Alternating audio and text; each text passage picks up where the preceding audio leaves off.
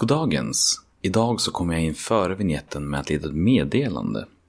Som du säkert såg redan på avsnittsnamnet så saknas det ett löpnummer. Så det är inte ett vanligt avsnitt idag. Det här beror på att jag har räknat lite fel på antalet avsnitt som faktiskt låg och väntade på att publiceras. Så jag har velat maximera sommaren hemma eftersom att vi precis har blivit föräldrar. Eh, och för den som är mer intresserad av den delen av mitt liv så kan ni lyssna på podden som heter Kanske dansen som jag gör tillsammans med min fru. Men åter till dagens avsnitt. I våras var det så att jag gästade ett Evening Café, eller Café Evening Café, arrangerat av distriktet Sverok Stockholm Gotland och deras regionala föreningskonsulent Felicia Wassberg för att prata om styrdokument. Och deras Evening Cafés, cafés borde ha kollat upp det här, eh, är i alla fall en föreläsningsserie som förvisso riktar sig mest till medlemmar i Sverok men det är öppet för alla som är intresserade. Och alla tillfällena de streamas också live för den som inte har möjligheten att ta sig till Stockholm. Så håll utkik på deras Facebook-sida för framtida event. För där eh, har du ett intresse i Civilsamhällespodden så har du säkerligen ett intresse i det som dyker upp där också. Men det här innebär ju två saker för dagens avsnitt.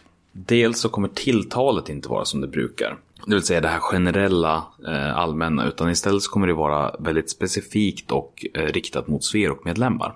Jag hoppas att ni kan överseende med detta och ta till er innehållet ändå. Så idag så kan jag inte säga att, eh, att, att jag är förbundssekreterare på Sverok men här representerar jag mig själv. Utan här i dagens avsnitt så representerar jag faktiskt Sverok eh, officiellt också. Men det innebär också att jag kommer prata mycket mer än vad jag brukar. Eftersom att jag i det här fallet då inte har rollen som intervjuare. Utan blev inbjuden som expert på styrdokument. Och bara av att nämna liksom ordet styrdokument så känner jag lite grann hur det spritter i kroppen. Det, ja, jag skulle lätt fylla ut ett par timmar till eh, av att prata med Felicia eller med en annan styrdokumentspassionerad person. För att det finns så mycket vackert och elegant i att liksom få saker nedtecknade. Och under våren så har jag också hjälpt Rädda Barnen göra en genomlysning av deras organisation utifrån styrdokumenten. För att de skulle få reda på exakt vilka de var egentligen. och det hela det ledde till att ja, men i höst så kommer jag hålla en föreläsning för dem. Så det är jättespännande. Jag är verkligen Ja men det vill säga, varje gång som jag läser en organisations eh, olika dokument eller hjälper en organisation med genomlysning av sina styrdokument så blir det tydligt hur pass viktiga de är, hur mycket de påverkar. Och jag har verkligen jobbat stenhårt under min tid i Sverok med att lyfta statusen på styrdokument. För på något sätt så jag skulle väl kunna säga så här att styrdokumenten är egentligen skillnaden mellan civilisation och anarki. Det är skillnaden någonstans mellan dolt härskande och ljuvlig transparens. Jag menar att, igen, att läsa styrdokument är precis som att bada bastu. För när du är klar så känner du dig som en ny upplyft människa och blodet pumpar lite livligare i kroppen. Ja, och egentligen precis som i bastu så kan det också vara så att om du har dolt formulerat eller dolt strukturerat styrdokument så blir det som de här eluppvärmda tingesterna som bara är en torr och obehaglig värme. Nej, utan eh, vedeldat och välstrukturerat, det är så jag vill ha det. Men eh, nåväl. Istället för att fortsätta den här kavalkaden av självmys så vill jag ta upp några praktiska aspekter med dagens avsnitt. Dels så använder vi oss ett par bilder under prestationen som det refereras till. Eh, jag kommer att ladda upp de här på hemsidan och på Facebook-sidan så att du kan titta på dem om du vill. Det borde gå ganska bra att ta till sig innehållet även utan det, men så att det inte blir en, eh, en ett glapp. Överbrygga ett, ett glapp där. Och det andra det är ju då att det hela spelas in live inför publik. Vilket innebär att vi under, liksom under gång fick en del frågor och alla de frågorna har klippt bort och ersatt med ett pling som låter så här. Och det här är ju då eftersom att vi ändå upprepar alla frågorna så blir det lite smidigare att lyssna på. Men betyder publikinteraktion. Och jag tror att det var allt, så mycket njutning med dagens avsnitt som berör en av mina allra största passioner.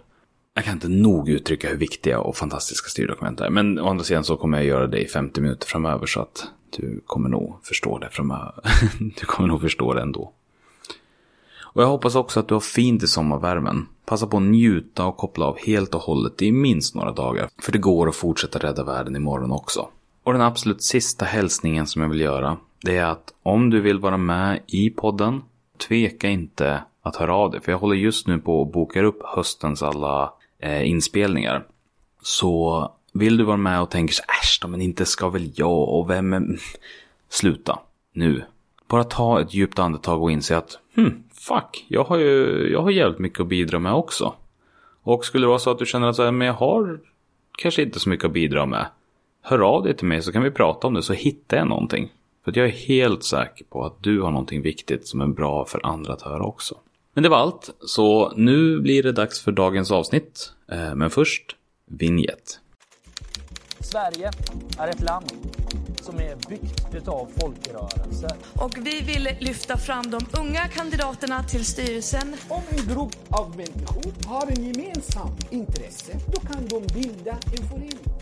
Det är en gryende folkrörelse. Hej! Välkomna till vårt Evening Café om styrdokument. Ja, Och eh, välkomna alla som kollar och alla som är här. Det är kul att se er och inte se er eh, allihopa.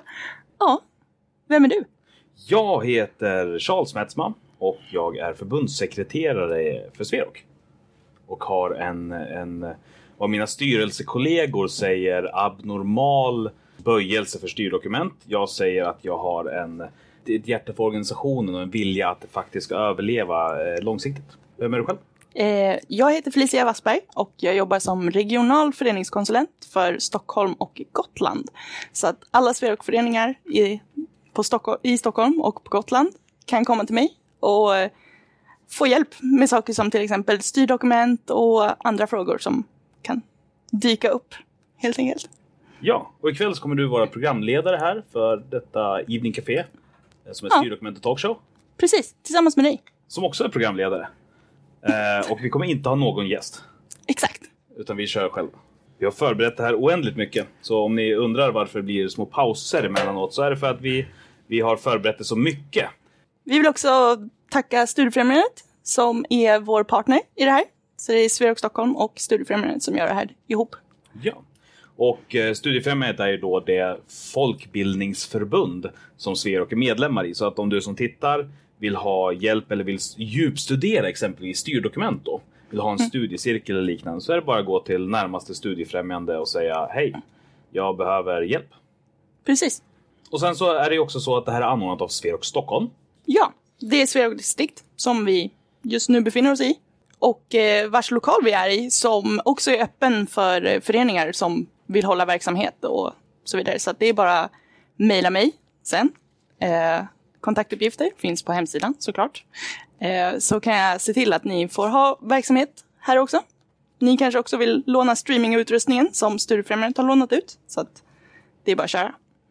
Kontakta oss helt enkelt. Och sen så är visst är det typ var tredje vecka som det är sån här evening café va? Ja, vi försöker köra var tredje vecka. Och eh, schemat för hela våren är redan klart och finns på hemsidan. Men har ni några tips på vad ni vill ha Evening Café om så hör av er så kan vi se vad vi kan göra och om ni har några så här shit det där ämnet eller den där personen vill jag ska berätta om det här.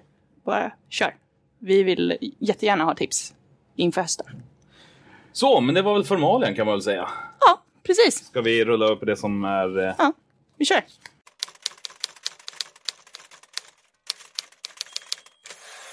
Så första frågan då är ju helt enkelt, vad är ett styrdokument? Alltså jag tycker ju att det är, det är ju dokumenten som styr organisationen, verksamheten. Typ Som allt. till exempel... Som till exempel verksamhetsplan, stadgar och så vidare. Ja, men vad tycker du då? Nej, alltså jag, jag, jag är mycket mer anhängare av den traditionen att till exempel så är ju då um, absolut att stadgar och verksamhetsplaner styrande dokument. Men de är inte styrdokument. Alltså lite grann på samma sätt som att halloumi, liksom, det är en skyddad titel, det måste vara tillverkat på ett visst sätt för att vara det. Det är därför det säljs som grillomi ibland. Därför att man kan inte bara säga att vad som helst är halloumi. Detsamma gäller ju också för styrdokument. Att det är en, ett specifikt spann. Och jag har faktiskt förberett en bild för det här. För att eh, till exempel då, det som jag ser som en stor skillnad är ju att det är årsmötet som äger stadgar, verksamhetsplan och budget generellt sett. Och alltså så är de inte styrdokument för att det är det som styrelsen äger som är styrdokument. Så du menar att styrdokument är liksom härstammar från styr som i styrelsen? Eh, nej, jag vet inte riktigt om det är den etymologiska kopplingen jag vill göra. Men, men däremot så, så ser jag det som en skiljelinje då för vad som är styrdokument och vad som är styrande dokument. För sen så har vi också till exempel då men, rutiner eller how to eller liksom checklistor. Och de hamnar ju, de finns inte med i den här bilden där, men de är liksom en nivå lägre ner som är under styrdokument. Styrdokument är ju bara det som, enligt mig då, styr verksamheten men som styrelsen förfogar över. Alltså det är principiella och vägledande. Och, styr, och stadgarna är då lite över. Ja, självklart. Därför att det är, det är på något sätt så att för mig så är styrdokumenten, de är absolut ganska liksom principiella och övergripande. Men sen är de ju liksom ändå mer detaljerade än, än vad exempelvis stadgan är. Ja. Men vad tänker du när du ändå säger att, att, att stadgar och verksamhetsplan ska vara med där? Jag tänker ju att de styr ju verksamheten och om vi, vi måste ju alltid förhålla oss till dem. Så alltså styr de oss och då är det styrdokument. Men styrande, styr, styr. Så du tänker egentligen allting som är ett dokument och som styr verksamheten? Ja, typ. Ja. Ja, men, men där ungefär någonstans. Eh, det, det är inte jätteviktigt med definition exakt var man drar gränserna. Men samtalet vårt kommer väl ändå handla mer om det här, det som styrelsen generellt förfogar över. Ja. Eh, sen, sen huruvida man vill vara mer på den konservativa sidan, där jag hänger, eh, som liksom är väldigt eh, elitistisk, får man väl ändå säga. Eh, eller om man är det mer liberala hörnet. Precis. Anything goes. Det spelar ingen roll. Nästan. Men, men det är väl på något sätt eh, där vi drar gränsen för vad, vad ändå som är ett styrdokument. Eh, en sak som jag också kom på, som jag glömde säga, det är att ni som sitter här i lokalen, eh, i Sverok Stockholms lokaler på Kristineberg, ni är ju varmt välkomna att skriva, eh, inte skriva, säga om ni har en fråga. Så, så liksom svarar vi på den löpande för att det kan också vara svårt för oss som är väldigt eh, att vi förlorar oss i passionen och glömmer bort att förklara någonting eh, när vi väl liksom eh, behöver förtydliga. Precis. Ja, Ni har- som tittar där hemma kan också ställa frågor. Vi har bara inte riktigt kommit på hur vi ska... Ja, Bra. Henrik håller koll så att det går bra att skriva frågor också. Men, grymt! Nice! Everything is on track. Ibland så löser sig allting. När ska man skriva ett styrdokument då? När...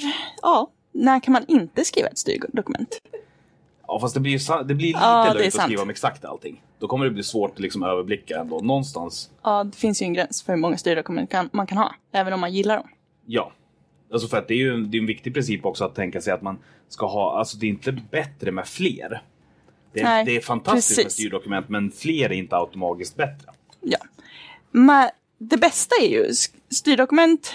Skriv det om eh, saker som eh, sker och som händer om och om igen.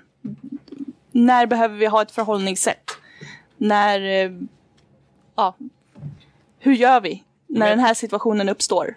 Hur... Eh, eh, Men framförallt så ligger det väl mycket i just det här, alltså när, när ett principiellt beslut ska fattas, eh, alltså, så kan man ju formulera om det som ett styrdokument så att det blir mer långsiktigt så att man inte tappar bort det. Men också då om man Precis. ska fatta någonting många gånger istället för att liksom känna efter i luften varje gång så kan man ha liksom någonting att luta sig tillbaka på. precis. Det är ju precis därför man skapar styrdokument. Då är alltså frågan eh, att om vi kan få ett bra exempel på ett styrdokument och speciellt riktat mot eh, mindre förening. Eh, Vi kommer att komma in lite grann på det senare tror jag. Går vi händelserna i förväg om vi svarar på det nu? Ja, Vi, vi kommer svara på det sen. Som sagt, Nice. för förberedda för att kunna veta om... Ibland är man för smart liksom. Ja. samma sak här. Att vi är lite för förberedda. Men, men det som är viktigt att komma ihåg med styrdokument också är ju just det här skillnaden mellan till exempel de reaktiva och de löpande styrdokumenten. Ja, det är en sjukt bra skillnad. Eh, de löpande styrdokumenten, den gäller ju liksom verksamheten, hur den liksom alltid är. Ett reaktivt styrdokument, den rycker man fram så fort någonting har hänt och bara, nu ska vi hantera det här. Det kan vara en kris, det kan vara, ja just det, nu har vi fått in en eh, projektbidragsansökan. Hur är det vi gör nu igen när vi har fått in en sån? Okej, då följer vi vårt styrdokument för projektbidragsansökningar. Men ett mer löpande skulle till exempel då kunna vara en, eh, men en miljöpolicy. Alltså ett ställningstagande för att så här förhåller vi oss gentemot vår framtid och vår kommande värld. Eller ja, så här, det här är vårt förhållande gentemot miljö. Det är alltså någonting löpande, någonting som kommer fortlöpa och bara liksom flyter på. Jämfört med de reaktiva som man, oj nu hände någonting, nu måste vi kolla. Frågan är alltså om de löpande ändras sällan. Eh, och det är väl, ja, skulle jag vilja säga. Ja, Alltså generellt sett, det beror på ungefär lika ofta som organisationen byter värderingar så måste du uppdatera det dokumentet. Eh, och de flesta organisationer byter ju inte värderingar eh, särskilt ofta. Däremot finns det många som inte har värderingarna nedtecknade i form av styrdokument och då måste de ju göra det. ja. Det, det säger sig självt. Då kommer vi nästan in lite i förskott på, på nästa punkt. Men frågan är, Ja. vi har mer att säga först. Ja, men jag funderar också på, på, på någonting som ändå, en frågan väcker ändå någonting som faktiskt är ganska viktigt. Det vill säga alltså det här, hur ofta måste jag uppdatera dem? För att det är ändå någonting som man måste hålla levande. Ja, Någonting som är viktigt att bära med sig är att alla styrdokument alltid möglar med tiden. Alltså det blir alltid, alltså det krävs ett liksom aktivt förvaltande av styrdokumenten för, alltså man putsar dem och uppdaterar dem kontinuerligt. Det kan vara, även om värderingarna inte har förändrats, så har omvärldens språkbruk förändrats på ett sådant sätt att det inte liksom stämmer. Till exempel, ett jättebra exempel är ju om man har styrdokument som där det står han slash hon. Nu har vi ett väldigt allmänt vedertaget ord som är hen. Eh, för att uttrycka detsamma. Och inkludera ännu fler till och med. Eh, så att den typen av uppdateringar kommer man ju behöva göra löpande. precis. Ska vi rulla vidare? Vi nästa? kör nästa sida. Vart går gränsen mellan kultur och styrdokument? Har vi funderat lite över också. Och kultur eller praxis och så vidare. Någon säger så där har vi alltid gjort eller så där gör vi alltid. När det är ju som ett dolt styrdokument. Och vi tycker ju såklart att det är ju klart mycket bättre att skriva ner det. För vi skapar en transparens, det är en tillgänglighet. Nu, nu finns kulturen nedtecknad. Och det blir också tydligare för, alltså, om, om någon är, bryter mot kulturen eller eh, om vissa kan bryta mot den eller så. Vissa delar av kulturen ska man väl däremot inte riktigt skriva ner. Alltså så här, det finns ju ändå praxisar som eh, vi säger hej till varandra. Alltså det är klart man kan skriva det i ett styrdokument men det kommer inte bli verklighet bara för att man skrivit ner det. Utan där är det bättre att jobba med att liksom försöka etablera och upprätthålla en kultur. Men till exempel om styrelsen vill definiera att styrelsen ska alltid på sina egna arrangemang ha en välkomnande attityd. Det skulle till exempel kunna vara i ett styrdokument. Absolut. Eh, och där, men, men man får ändå hitta liksom gränsen mellan... För att vissa saker är inte rimliga att försöka nedteckna när det kommer till kultur. Nej, nej man vill ju ha det mer Alltså, för då, då kommer man ju landa i någon slags här, ehm, beteendefascism. Om man försöker för noggrant diktera exakt hur kulturen ser ut. Alltså det blir, det blir en väldigt konstig förening där precis allting som man får göra är, nu drar jag det här in absurdum, men... men Eller? jo men... Jo, jo, definitivt. det skulle jag vilja säga. Men, men, men det som är det viktiga, det är väl att, att man ändå försöker liksom skriva ner sånt som man gör. Alltså det som är eh, vedertagen praxis, att vi alltid nu tappade jag det exemplet som jag hade i huvudet. Men Serverar semlor på årsmötet. ja, det är att, man, att vi alltid ska servera semlor på årsmötet. Det är en sån sak som man skulle kunna göra till ett ställningstagande. Istället för att göra det till en tradition så kan man göra det till ett ställningstagande i och med ett styrdokument. Och då blir det dessutom inte en fråga. Då kan inte någon dyka upp eh, och med sitt eh, sociala kapital säga nej, men det här tycker jag verkligen inte att vi ska göra. Eh, och liksom diktera. Det blir mer långsiktigt, mer förutsägbart om alla som är med vet om att eh, ja, men vi serverar semlor.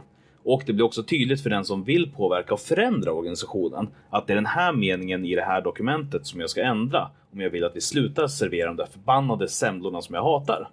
Alltså då är det där, då vet jag liksom exakt och enkelt hur jag kan göra det. Om styrdokument får innehålla inte-satser, alltså Får eh, är ju svårt att säga i det här fallet. men, men om vi säger får. Eh, jag skulle vilja säga att det är bättre att, eh, att alltid sträva efter att hitta vad man försöker främja. För det är allmänt positivare.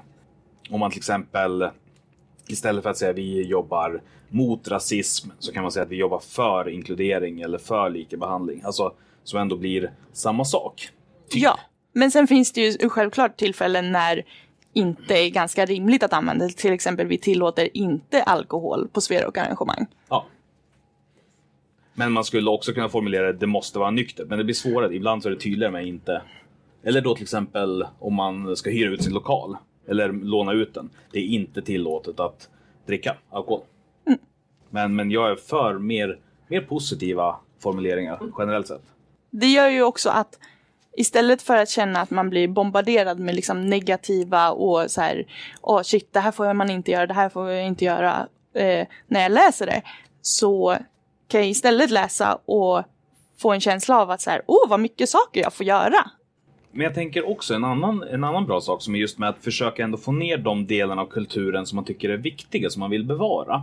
Att ändå försöka få ner ditt styrdokument är ju att det överlever eh, även om en styrelse skulle haverera. Ja, Alltså även om en styrelse, eh, säger att det försvinner 80% av en styrelse vid ett årsmöte så kommer det in nya som, eh, som har liksom någonting helt annat och så blir det väldigt snabb förändring av organisationen. Om man vill motverka det, vilket man också kan i och för sig argumentera för skulle vara bra. Eh, absolut, men, men det blir fortfarande lättare för någon att komma in och ta till sig så här har det gjorts förut.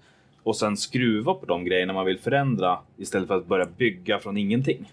Ja, eh, särskilt om det blir ju som ett sånt istället för att ha också personer som hårddiskar för information och så vidare så tecknar man ner det på något vis och kan istället eh, läsa sig till det och det blir liksom inte en personkult. Nej. Samma sak. Kultur är ju personbundet på ett helt annat sätt än ett styrdokument är. Sen finns det ju såklart anhängare av styrdokument. Men, och någon måste hela tiden eh, hålla lite koll på dem. Frågan är alltså till vilken grad måste en styrelse följa de styrdokument som har funnits? Ehm, Det är, det, det, är en, det är en närmare moralisk och etisk fråga skulle jag säga. Alltså det är ju så här, eh, till vilken grad måste styrelsen följa stadgarna? Väldigt mycket, precis. Och om man då hänger på Felicias linje så vill man ju ändå på något sätt säga att de kanske inte är liksom exakt hierarkiskt likadana.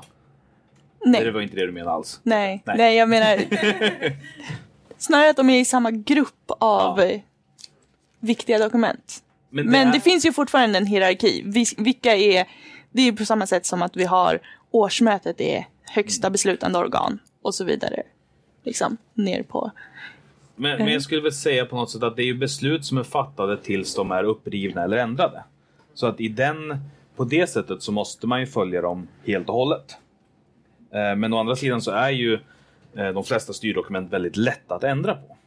Eftersom att det bara är ett styrelsebeslut bort. I de allra flesta fall. Det beror på hur man har lagt upp det och hur det ser ut. Men, men det är väldigt enkelt att ändra på någonting.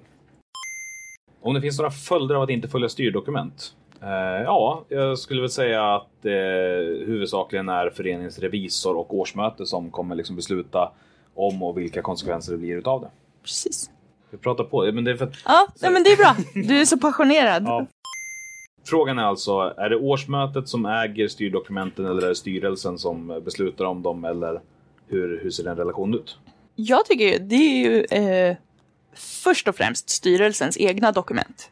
För att vara lite en eh, väldigt avancerad kom ihåg-lapp för styrelsen. Det är lite handbok, något att stödja sig mot och så vidare. Medan sen går det ju såklart att be årsmötet ta vissa styrdokument. Eh, Jag kan ju säga att jag har, jag har träffat ett par föreningar som har den traditionen av att det är eh, årsmötet som beslutar om alla eh, styrande dokument, oavsett vad. Och det problemet som uppstår där, det är ju fördelen som du får, det är att det är väldigt liksom bred förankring liksom rent demokratiskt. Men nackdelen du får är att du får en extremt trögrörlig organisation. För att styrdokument är generellt sett sådana som har ett behov av att uppdateras Eh, kanske inte flera gånger årligen, men lite liksom beroende på vad omvärlden gör. Eh, och att därför säga att det skulle vara årsmötet till fullo eh, tror jag är att, liksom, att inte lita på sin styrelse. På ett, på ett dåligt sätt. Man ska, eh, det finns alltid en, för, liksom en poäng av att ha viss skepsis mot sin styrelse och liksom vara ifrågasättande. Men, men att inte lita på dem till den grad att de inte får förvalta föreningen blir som att säga ja, jag litar på dig, jag väljer dig, men du får inte göra någonting. Precis. Välj den styrelse du litar på. Ja, Det är ju en ganska bra grundregel generellt. och om du litar på den så kommer du också få möjligheten, eller så, så ska de förvalta det hela. Jag tycker personligen definitivt att det är styrelsen som gör det. Det finns ju definitivt också tillfällen när det kanske är rimligare för årsmötet att ta ett beslut, ett riktigt beslut som styrelsen sen kanske får i uppdrag att skapa en policy eller ett styrdokument utifrån. Ett årsmöte kan till exempel eh, ta, för att fortsätta på samma jämförelse som tidigare, om årsmötet tar ett besl- riktigt beslut om att alla arrangemang hädanefter ska vara alkoholfria, då är det ganska rimligt att styrelsen ser till att det finns nedskrivet någonstans så att det finns som en referenspunkt. Det kanske inte är så att man vill att det ska stå i stadgarna, om det inte är syftet för föreningen. Så då är det ganska rimligt att någonstans ska det dokumenteras på ett sätt som inte kräver att liksom söka igenom alla tidigare årsmötesprotokoll och kolla vad är det som gäller egentligen? Och det är väl där styrdokumenten ganska ofta hoppar in. Ja, men det här har vi tagit ett beslut om någon gång. Ja, då... Det är då man tittar på styrdokumenten. Mm. Men också, jag tänkte, jag kom precis på ett exempel. Häromdagen så hade vi styrelsemöte i Svenska e-sportsförbundet. Eh, och där så beslutade vi oss för att vi skulle lägga fram en proposition till årsmötet som är ett styrdokument. Vi skulle lägga fram förvaltningsorganisationen för årsmötet att besluta om. Men i den andra att-satsen så står det också att det här är ett särskilt tillfälle och årsmötet tar bara beslut om det den här gången och i fortsättningen kommer styrelsen ha hand om det. Det är helt enkelt för att det är en nystartad organisation och för att sätta organisationskartan. Istället för att styrelsen gör det den första gången så är det bättre för ägandeskapet att det är hela föreningen som gör det tillsammans. Men i fortsättningen så ska inte årsmötet vara där och kladda. Det är då styrelsens tanke där.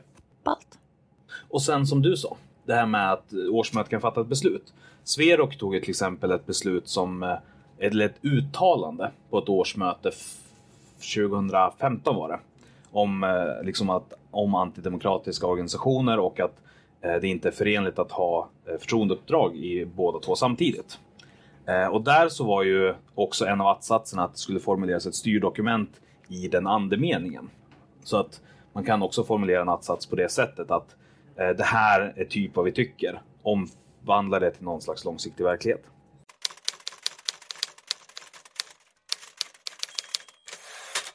Är vi på? Är vi? Ja, jag tror att vi är på skapa nya. Ja. Skapa nya. När, när skapar man ett nytt styrdokument?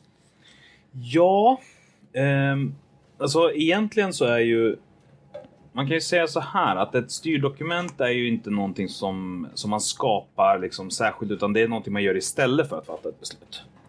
Så att jag skulle säga att istället för att man till exempel skriver en att-sats om att eh, jag tycker det är okej för alla medlemmar att när de vill låna lokalen.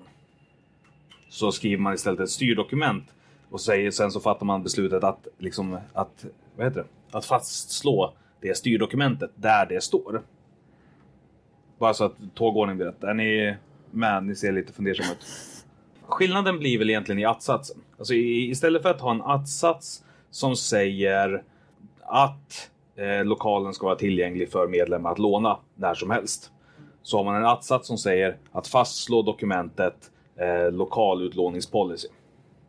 Och i lokalutlåningspolicyn, eller vad det nu har döpts till, där står det ju att det är okej för medlemmar att när som helst låna lokalen.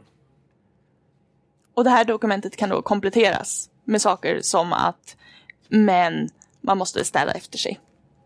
Eller man får inte dricka på alko- äh, alkohol.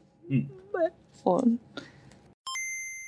Jag skulle säga att eh, om styrelsen har fattat ett beslut om ett styrdokument så skulle det absolut vara ett, liksom, så ligger det liksom på nivån styrelse att sen ändra det dokumentet också. Kommentaren är helt enkelt att man kan också skriva in villkoren för hur styrdokumentet ändras i styrdokumentet. Exempelvis då att det krävs två möten för att ändra det eller liknande. Det har jag varit med om. Inte jag heller. Men jag tänker att Spännande. grundregeln generellt för ett dokument är eh, den liksom, beslutsnivå som antog det från början i den som kan ändra det. Mm. Har årsmötet antagit nya stadgar då är det eh, årsmötet som kan ändra stadgarna. Men där är också stadgarna finurliga för att alla stadgar, om de är bra skrivna, skriver också hur de ändras. Det är sant. Så stadgarna liksom reglerar sig själva i, i den Mm. Men få styrdokument gör ju det. Om man inte har till exempel en eh, delegationsordning som då fastslår vilka beslut får fattas på vilka nivåer.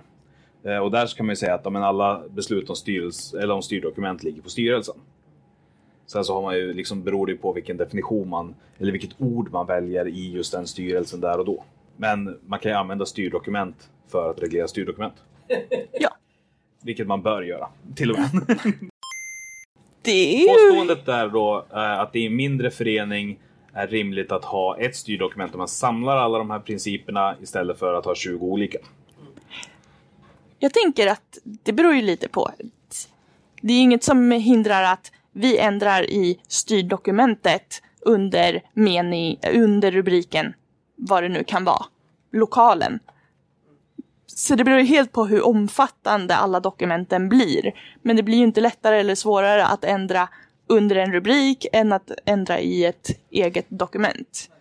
Eh, för en mindre förening kanske det är smidigare att ha det som ett dokument eh, om eh, det gör att det är färre dokument att hålla på och skicka runt sig mellan sig.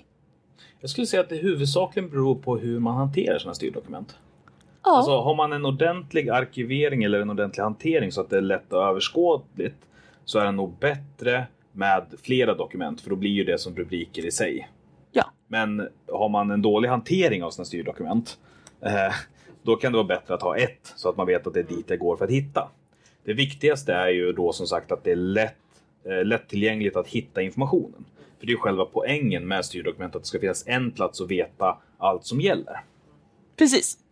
Sprid inte ut styrdokumenten eh, så att till exempel, ja men ordförande har de här tre och eh, ledamöterna har ett var och eh, den, samla dem, se till att alla har dem eh, tillgängliga för sig, gärna så många som möjligt, alltså transparens är king. Och I Sverige generellt sett så är vi superanhängare av transparens. Ja, vad mer ska man tänka på när man skapar ett nytt? Förutom att hålla det samlat, kanske ha det som ett eget dokument. Det jag tänker är det absolut bästa tipset och det absolut viktigaste, det är att sno så mycket som möjligt av andra. Alltså, för att det finns redan så otroligt mycket som är gjort. Eh, och att helt enkelt liksom kopiera det. Och inte på något sätt se det som, eh, som någonting skamligt eller någonting fel. Att liksom ta del av det arbete som redan har gjorts. Eh, för många, Sverok är en sån förening som har allting väldigt öppet. Eh, och därför är det väldigt lätt att gå in och till exempel bara kopiera det rakt av. Men, men även andra förbund som inte har samma förhållningssätt till transparens är ändå, eh, i min upplevelse, ändå ganska liksom intresserade av att dela med sig om man ställer frågan. Eh, och varför är det så viktigt att liksom sno det som andra har gjort? För att det är dels så andra som har gjort saken är förmodligen ganska bra på det. De tar vi ett eh, styrdokument från Riksförbundet så har de kanske lagt mer tid på det än vad distriktet eller en liten förening har möjlighet att göra. Kanske finns lite samlad research eller kompetens så, om ett ämne. Eh, men remixa hej vilt. Ta, ta det bästa ta bort det som ni tycker är dåligt. Gör liksom er variant av det hela. Men för också jag tänker det att det är så mycket lättare att förändra någonting som redan finns. Än att hitta på det från början. Ja. Vad, vad är relevant att ha med i en policy om vad det nu kan vara?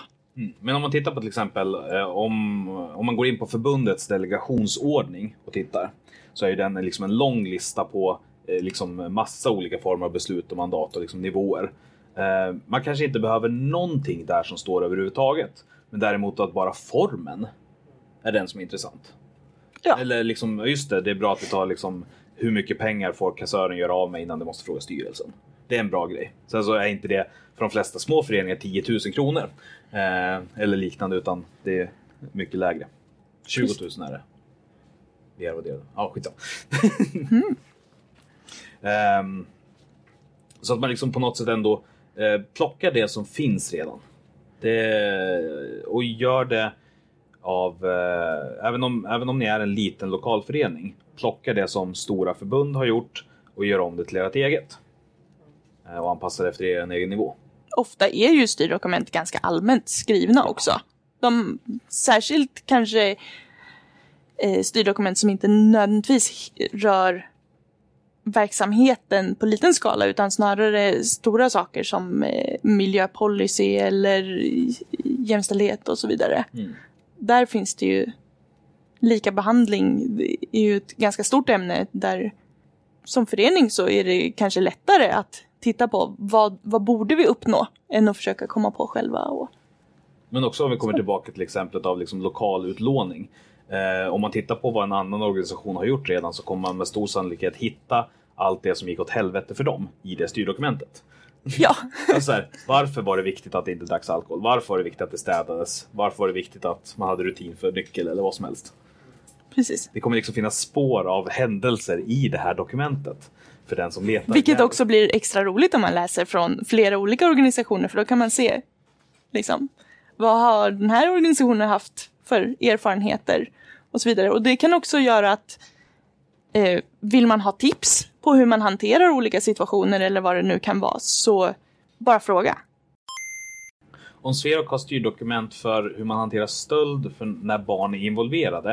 Eh, nej, är svaret på frågan. Därför att förbund, Sverok som förbund har inte verksamhet eller lokaler för utlåning och på det sättet. Däremot så kan man ju höra av sig till sin RFK.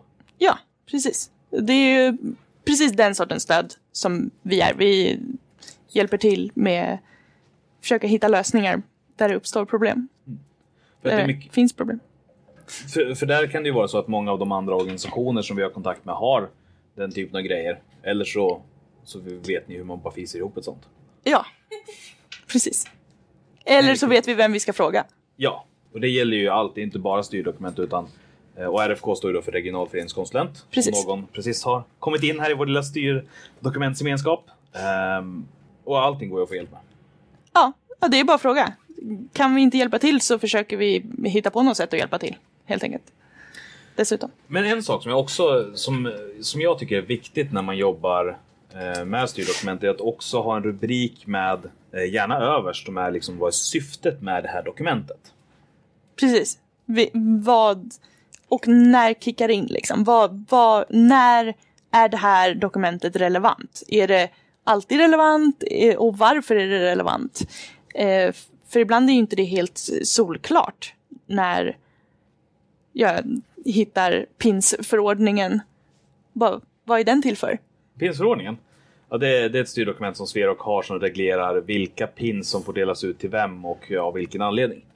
Och det är väl egentligen, det, det är ett ganska bra exempel, om man går in och läser det, så är det ett ganska bra exempel också på att alla styrdokument inte alltid måste vara superseriösa. Det är liksom det finns, eh, hur ska man säga? Ja, om, man, om man läser det så, så kommer man snart upptäcka att det är skrivet i en ganska eh, humoristisk ton. Därför att egentligen så är det någonting som kanske inte har eh, den riktiga digniteten av att det är en viktig grej just nu i dagsläget i förbund. Förut när, när vi precis började med pins så var det något som var relevant. Nu finns det mer kvar som en, en rolig nostalgisk eh, eh kvarleva. Men för att den skulle få vara kvar och vara relevant så gjordes den till ett liksom, litet humorpåskägg. För den som liksom läser igenom våra styrdokument så kommer man upptäcka att där fanns det någonting kul. Det var någon som har ansträngt sig och skrivit lite, lite fint. Kan det vara du? Eh, Det kan vara jag. Ehm, Även det beslutsunderlaget var väldigt eh, roligt formulerat. Eh, om man går in på forum.svea.se och hittar... Om det var på... Ja, skitsamma. Det står i alla fall, om man går in på styrdokument så står det när det togs beslut om det. Så kan man gå in och titta på beslutsunderlaget. För även det var humoristiskt formulerat. Men, men vad, kan det bli tokigt om man går liksom och skriver oseriösa grejer? Så länge det går att eh, fortfarande läsa ut vad, vad meningen är och att det inte är dubbeltydigt. För det är ju risken. Lägg till lite humor och sen eh, så kanske, så länge det fortfarande går att läsa, ja men vad är det som menas med det här, vad är syftet, eh, hur kommer det här hjälpa oss? Så spelar det ju inte så stor roll om det är roligt, trevligt eller otrevligt skrivet. Sen är det ju såklart alltid roligare om det är trevligt att läsa eller kanske lite roligt. Men vissa styrdokument reglerar ju saker som kanske inte heller är roliga. Och då känns det bara fel med humor. Eh, och vissa situationer så kommer du läsa styrdokumentet för att du är stressad eller upprörd över någonting. Ett krishanteringsstyrdokument vill du inte ska vara lite så här pepprat med roliga anekdoter eller liknande, utan där är det fakta rakt av, checklister, ordning. Eh, för att när du tittar på det så kommer du vara i ett mode där det är allvar. där, ja, precis. Det är allvar. Och eh, då vill du också att det ska speglas i dokumentet och inte förvirra dig i den situationen. Däremot, läser du pinsförordningen så har du förmodligen lite tid över, lite roligt, sitter med en lite pins i handen och blir lite glad, har lite engagerade medlemmar omkring dig. Humor passar ju perfekt då. Mm. Men, men om man tittar på eh, hur exakta måste styrdokument vara formulerade då?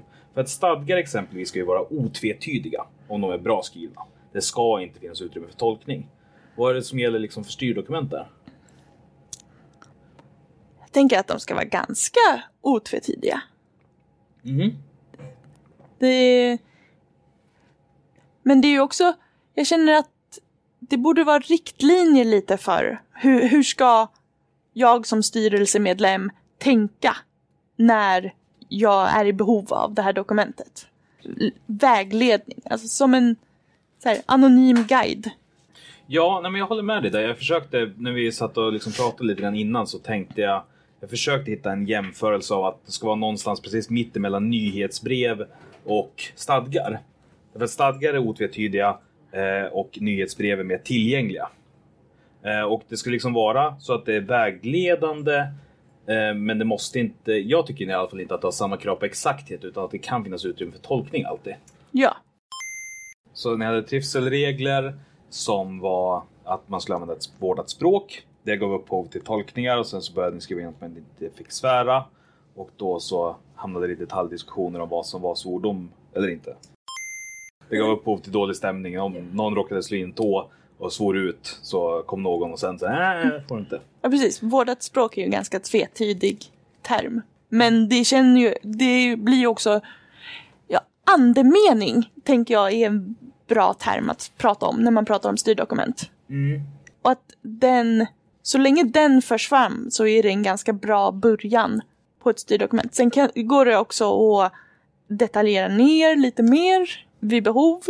Jo, men jag tänker också att problemet med, till exempel i den situationen, eh, om man liksom ska börja då, vad menas med vårdat språk?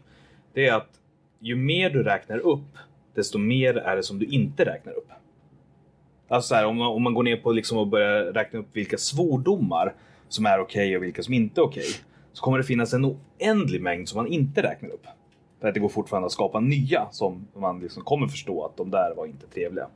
Så att det är också därför liksom just andemeningen är viktigare. Så att i en sån situation så handlar det mer om att använda det som ett stöd för att ja men det där var väl inte så trevligt. Alltså så här, vi vill väl ha trevligt här tillsammans. Eh, snarare än haha, fan inte okej med järnspikar. Det är helt lugnt. Alltså, där någonstans tänker jag. Ja, och det är också det som är med just styrkan i att vara eh, det är ju svårigheten eftersom att det lämnar utrymme för tolkning men också styrkan. Därför att det skapar möjligheten för en dialog. I just det fallet av till exempel trivselregler. En annan sak som jag tänker det är också att det är bra att jobba med tydliga rubriker så att det alltid är lätt att ta till sig och liksom hitta i dokumentet. För särskilt om de blir lite längre eh, så, så kommer det liksom vara mycket olika saker som regleras och då är det viktigt att tänka på att göra, göra det så lätt för läsaren som möjligt att förstå vad man menar. precis. Det gäller ju också språket generellt, inte bara rubrikerna utan öka tillgängligheten i dokumentet så att alla ska kunna läsa det som, som dokumentet är relevant för. Och, och där kommer man återigen liksom in i det här där man får göra en balansavvägning. För ibland så är vissa delar, vissa styrdokument ska vara liksom otvetydiga. Ja. Och då får man använda det lite mer akademiska språket. Men, men generellt som en, som en riktlinje. Sträva efter tillgänglighet. Ja. Och det sista som står där var eh, att alltid ha som målsättning att det blir kortare. Därför att ett styrdokument som är långt blir liksom då otillgängligt. Inte kortare på det sättet att man gör så att man tar bort viktig information. Men, Eller omvandlar allting till eh, förkortningar. men, men se till liksom så, att, så att det inte finns en massa brödtext och flufftext som inte liksom betyder någonting. Utan ta, håll det liksom relevant. Och det är därför syftet i början också är bra. För där har du kärnfullt. Varför är det här viktigt? Och sen står det tydligt därefter. Då blir det inga behov av att försöka motivera eh, ut i, genom hela dokumentet vad, vad som gäller. Utan syftet har redan bestämt att det här är viktigt och här är varför. Och flufftexter är också en sån sak som gör att styrdokument möglar oändligt mycket fortare. Alltså det går så ruskigt fort. Ja, ah, förlåt. Flufftext. En, en term som, eh, som används mycket. Eh, alltså fluff är bakgrundshistoria eller liksom det som in, om man tittar på en regelbok, en rollspelsregelbok till exempel, så har man reglerna och sen så har man lite sånt som sätter stämning och annat som är fluff. En bakgrund till varför man eh, eh i ett styrdokument skulle det kunna vara en bakgrund till varför man fattade det här beslutet eller liksom på något sätt en motivering till Ja, en bakgrund till varför man tog beslutet kan man ha i beslutsunderlaget. Eh, så att det går att se i protokollet exempelvis. Men i styrdokumentet så blir den typen av så blir det en anekdot som kommer att bli relevant ganska snabbt. Ett styrdokument är ju någonting som man skriver för att det ska stå sig över lång tid. Om man tar med exempel i ett styrdokument. Det är en bra fråga. Det, det är en avvägning från, från gång till gång. Vi hade till exempel eh, vi har ett styrdokument som heter riktlinjer för namn i förbundet. Eh, och där så hade vi i första versionen så hade vi med exempel för att liksom få fram den här texten. Vad betyder den exempelvis för namn som är okej okay och inte okej? Okay? Men de tog vi bort därför att det blir eh, mycket, mycket snävare, mycket snabbare. Så det beror på, vill man ha det snävt, då är exempel bra. Vill man ha det lite mer öppet så är exempel dåligt. För som jag sa tidigare, ju mer man räknar upp desto mer är det också som man inte räknar upp. Det här hör ju också ihop med det som vi sa tidigare om att lita på att styrelsen förmodligen kan ta ett bra beslut som gäller frågan och ämnet. Jag, tror nog att man skulle, att det, att det är bra att börja mm. utan. Men sen när man märker att det behövs, skriv in det istället. Styrdokument är ju till för att ändras allt eftersom att verkligheten ändras. Precis. Och man ska inte vara rädd att ta bort gamla dåliga styrdokument. Nej, nej, nej. Helt plötsligt så har du ett styrdokument som inte spelar roll längre. Typ fax policy. jag, kan, jag kan dra igenom lite snabbt då, för att nu ah, har vi en som då är eh, om hur lång tid det tar att arbeta med styrdokument. Eh, och här har vi då en bild på Sverox alla styrdokument. De 54 som det var när den här bilden togs. Men nu eh, i talande stund så är det 51 stycken. Eh, och jag skulle vilja säga att någonstans i snitt så lägger jag en eh, timme varannan vecka på att vårda de här. Men det kommer liksom i, i sjok där jag sitter liksom och går igenom och läser. Eh, jag läser igenom allihopa ett par gånger per år. För att ha dem liksom levande och närvarande. För det är också någonting som är viktigt att, att det finns någon som minns att det finns styrdokument. För om man inte kommer ihåg det och inte vet att man har fattat ett beslut eh, utan att man går lite grann på känsla ändå så kommer liksom då, då betyder inte det här någonting. Det måste finnas någon som men som liksom blir den levande förlängningen av styrdokumenten. Den fysiska manifestationen av det skrivna. För att det ska ha någon betydelse. Men i en mindre förening eh, så har man inte ett behov av alla de här. Eh, utan då kommer det inte alls ta samma tid. Om man jämför med, jag sitter också med i styrelsen i en förening som heter Hammarteatern i Hallstahammar. Eh, och där så tar det mig eh, kanske en halvtimme per år att arbeta aktivt med det. Ehm, väldigt viktigt att liksom anpassa nivån av byråkrati efter vad man försöker åstadkomma. Att byråkratin får aldrig hamna i vägen för verksamheten utan det ska vara något som hjälper den framåt. Och byråkratin Precis. får heller inte bli verksamheten. Nej, nej, verksamheten är ju verksamheten. Jag tror inte att det är några av våra föreningar som har skrivit byråkrati i sitt syfte. Eller? Nej, och i mm. så fall skulle de inte vara, bli medlemmar. Det är sant. För att de måste ju... Ja, ja. Om de inte har gjort ett demokratispel. Eller ett byråkratispel. Ja, eller ha spel och byråkrati som syfte. Mm. Ja. Det är en tolkningsfråga. Eh, sidospår. Det finns säkert en policy som hanterar hur vi ska se på det. Ja, den heter föreningsregler, tror jag. Jag ska se. Jag har ju den framme. Nej, det var inte förening... regler för föreningar där uppe. Under R.